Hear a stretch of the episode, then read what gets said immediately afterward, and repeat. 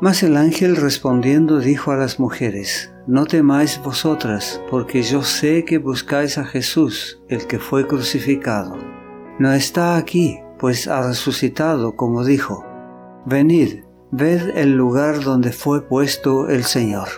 E id pronto y decid a sus discípulos que ha resucitado de los muertos, y he aquí va delante de vosotros a Galilea. Allí le veréis He aquí os lo he dicho. Entonces ellas, saliendo del sepulcro con temor y gran gozo, fueron corriendo a dar las nuevas a sus discípulos. Y mientras iban a dar las nuevas a los discípulos, he aquí Jesús les salió al encuentro diciendo, Salve. Y ellas acercándose abrazaron sus pies y le adoraron. Entonces Jesús les dijo, No temáis, id Dad las nuevas a mis hermanos para que vayan a Galilea y allí me verán. San Mateo capítulo 28 versículos 5 al 10.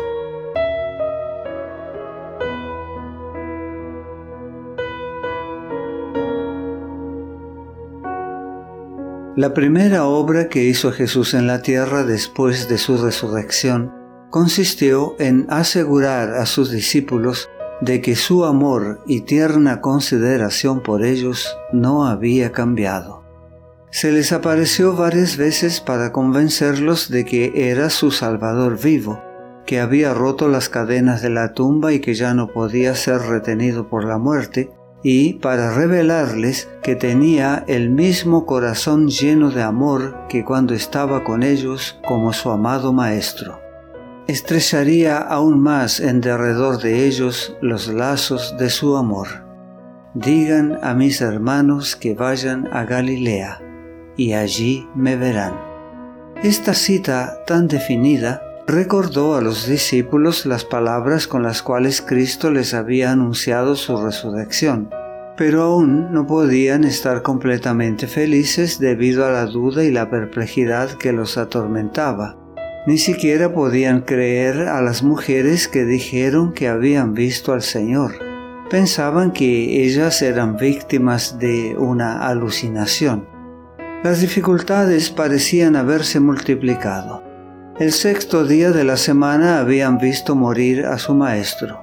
El primer día de la semana siguiente su cuerpo había desaparecido y habían sido acusados de haberlo robado para engañar a la gente se desesperaron al pensar que no podían cambiar la falsa opinión que se extendió sobre ellos. Temían la enemistad de los sacerdotes y la ira del pueblo. Anhelaban la presencia de Jesús, quien siempre los había ayudado en sus perplejidades. Con frecuencia repetían las palabras, nosotros esperábamos que Él era el que había de redimir a Israel. San Lucas capítulo 24 versículo 21. Solitarios y con corazón abatido recordaban sus palabras. Si en el árbol verde hacen estas cosas, en el seco, ¿qué no se hará? San Lucas capítulo 23 versículo 31 se reunieron en el aposento alto donde habían celebrado la cena y cerraron y trancaron las puertas temiendo sufrir el mismo destino que su amado Maestro. Y todo ese tiempo se podrían haber estado regocijando en el conocimiento de un Salvador resucitado. En el huerto, María había estado llorando mientras Jesús estaba a su lado. Sus ojos estaban tan cegados por las lágrimas que no le conocieron, y el corazón de los discípulos estaba tan lleno de pesar que no creyeron el mensaje de los ángeles ni las palabras de Cristo. Aún hoy muchos se comportan como aquellos discípulos. ¿Cuántos se hacen eco del desesperado lamento de María? Se han llevado a mi Señor y no sé dónde le han puesto. San Juan capítulo 20 versículo 13.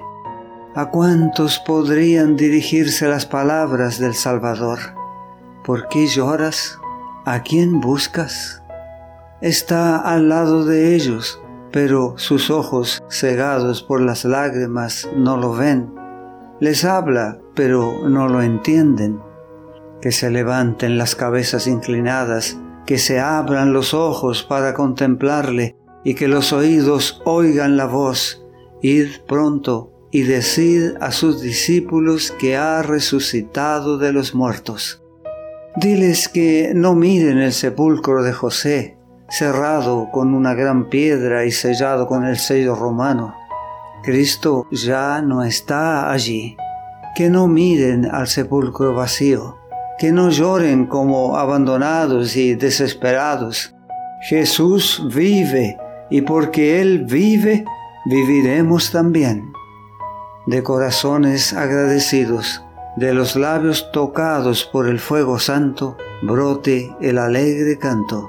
Cristo ha resucitado, Él vive para interceder por nosotros. Aférrate a esta esperanza y sostendrá tu alma como un ancla segura y probada. Cree y verás la gloria de Dios. No te pierdas nuestro próximo mensaje. La gracia de Dios sea contigo.